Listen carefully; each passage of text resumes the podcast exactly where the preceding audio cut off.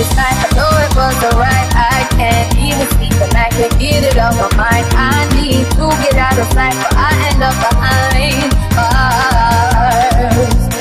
What started out as a simple altercation turns into a real sticky situation. Me just thinking on the time that I'm facing makes me wanna cry.